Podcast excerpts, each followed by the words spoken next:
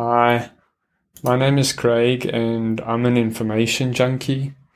I'm hooked and it's been uh, wrecking my mind while I've been telling myself that it's good for me.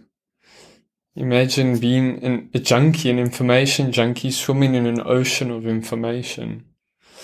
Finding information now, we have to admit, is easy.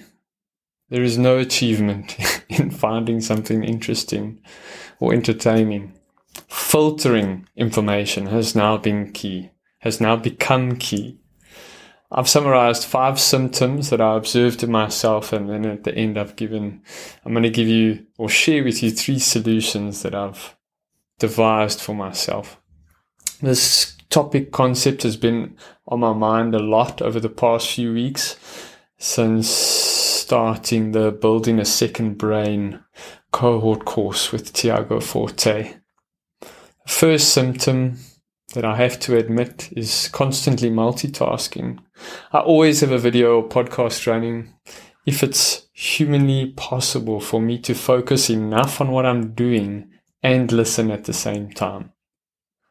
If I can, I do, I will. And this is in opposition to present moment awareness, to presence, what I believe to be the most important thing we can cultivate. Number two, second symptom.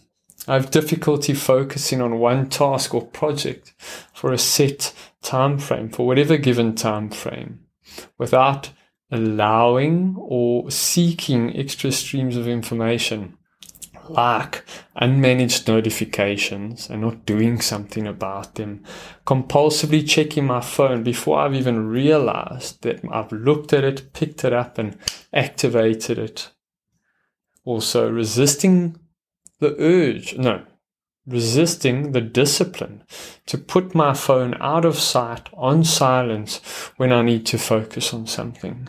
Now that I've acknowledged that it is a distraction. And also random Google searches, like some idea, some insight, something that needs to be understood or looked up right now, Googled mid task. I mean, how distracting and interrupting is that? The third symptom difficulty in committing fully to one of my missions or projects. Instead, I'm searching for that next piece of information that will change everything. Or I'm repeatedly thinking I need to be doing something other than what I'm doing because I keep listening to so many amazing different stories about what I could be doing. Fourth symptom, a form of paralysis by analysis. It's just simply so much consumption that there's not enough production. Too much consumption, not enough production. And the fifth symptom, my general craving for sensation, which is a Buddhist, the Buddhists comprehend and believe that this is a major source of suffering is craving sensation. And my general craving for sensation has increased because I have perpetually hyperstimulated myself with so much information, so much over sensation. Now, from these five symptoms, I've just had to acknowledge that there is something happening, that there is a dysfunction, a bad habit, and uh, yeah, behaviors that I need to change. I've got a few strategies to tackle this. Also, like I said, mostly inspired by Tiago Forte's work, and just one bonus strategy that I've discovered is so effective recently uh, by myself. And they're as follows. Firstly, does what I'm consuming actually support one of my current projects? So is this information in any way actionable or relevant? And in this way, I feel like I'm connecting my consumption to my actual present moment reality. And it feels like a step closer to living with the information instead of escaping my reality to or through the information. Second strategy does this help me solve one of the 12 problems I care about? Tiago teaches that most of us are doing this anyway. And there's a famous quote by Richard Feynman that you have to keep a dozen of your favorite problems constantly present in your mind, although by and large they will lay in a dormant state. And he goes on to say that um, every time you hear a new trick or a new result, test it against each of your 12 problems to see whether it helps. And every once in a while, there, there'll be a hit. And people will say, How did he do it? He must be a genius.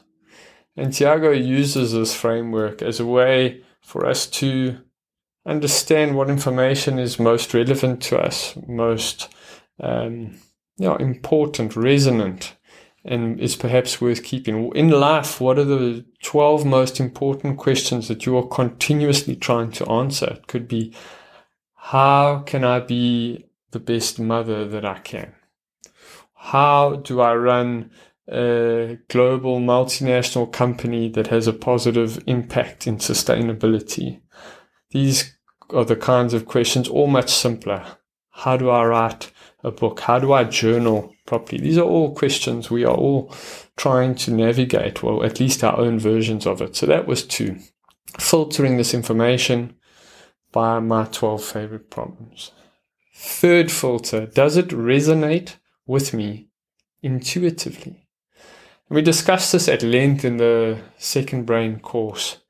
And I'm really now learning to trust my gut, my intuition, my subconscious mind and the wisdom of my body. There really is so much that lies behind our conscious mind, our conceptual mind.